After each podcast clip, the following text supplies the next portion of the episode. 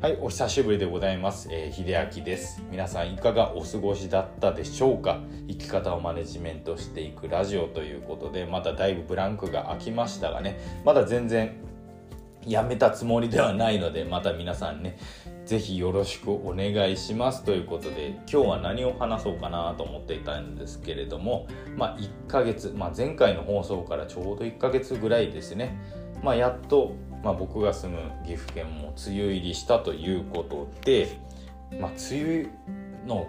過ごし方っていうのをお話したいなと思っております。まあ、最近勉強しているその中医学というジャンルがありまして、まあ、皆さん「はて」という漢字になるとは思うんですけれどもこの中医学って、まあ、日本で言うと漢方って言ったりしますね。あの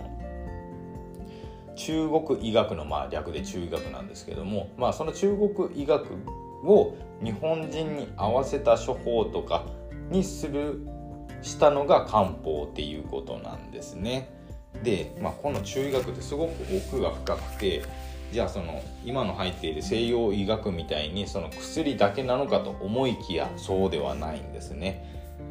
中医学の奥の深いところっていうのはまあ、養生をね肝にした。なのであの病気にかかる前の、まあ、対策というか予防ですね。予防に特化したのが中国医学と、まあ、理解していただいてよろしいんじゃないかなと思います。で僕が最近注目しているその中でもねあの食養生ですね。よくあの薬膳なんか言われたりしますけれどもその薬膳をねやっぱり気をつけていると体の調子ってだいぶ変わってくるんですね。なのであの皆さんねよくあるのが胃もたれとか、まあ、食べ過ぎて少し体がだるくなったとかよくありませんかね、まあ、そういうのもねあの食養生の中でやっぱりやってやるとやっぱり体がだるその体に異常が出てくる。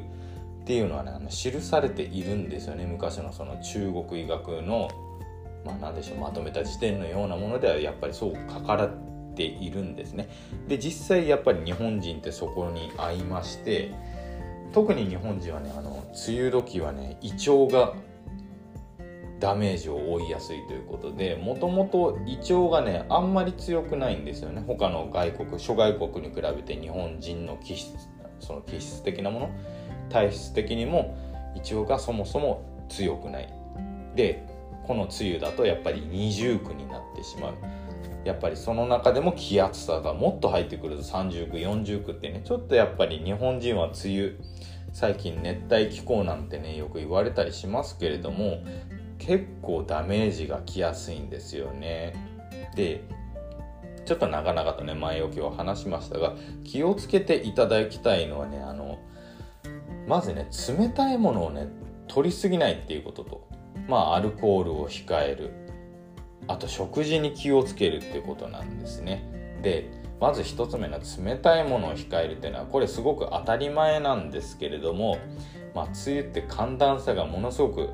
ある季節ですよね。まあ、今年なんてもちろんその朝方その20度下回る気温だったのに、まあ、雨が上がって昼間になると30度まで上がったりっていうねちょっと体がなかなか追いついていけない状態なんですね。まあその中でねやっぱり冷たいものを朝から取ってしまうと体自体がものすごく冷えてそれだけでも循環が悪くなる。いろんなもの血とか、まあ、体液の巡りが悪くなってしまう。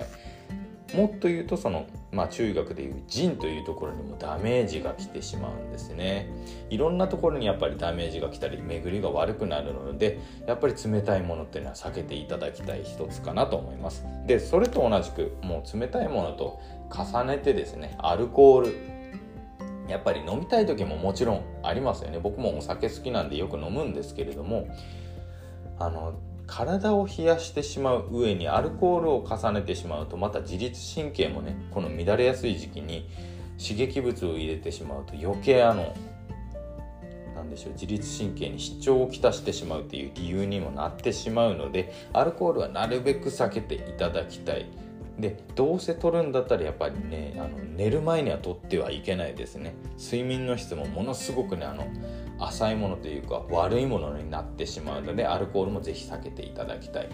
であとは食用生ですね。食事に気をつけるってことなんですけれどもあの一番いいのですねあの豆ですね。お豆類はあの胃腸を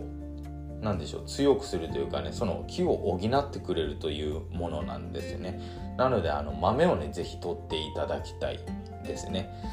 あの胃腸が弱りやすい時にどうしてもねその炭水化物に偏ってしまうとすごく負荷をかけてしまう。もちろん揚げ物とかでもそうなんですけれども胃腸にね負荷をかけやすい食べ物をねやっぱりその胃腸が弱りやすい時期に重ねて取ってしまうともちろん体もだるくなるしいろんなものの巡りも悪くなるしもう朝の寝起きとかもねとあのすごく仕事に行きたくないっていう思いと重ねて体も重いのでね余計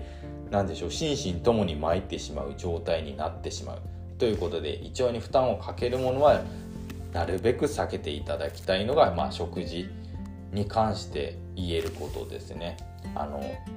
揚げ物とかもねもちろん食べたい気持ちはあると思うんですけどもまあなるべく数量を控えるということをね意識していただきたいと思います。ということで梅雨時のね過ごし方として、まあ、冷たいものを控えるアルコールを控えると食事に気をつけるということをちょっと気をつけていただければあの体以外にもねメンタルもねしっかり保たれるので是非ご参考にしてみてください。久しぶりの放送でしたが最後まで聞いていただいてありがとうございました。それではまた。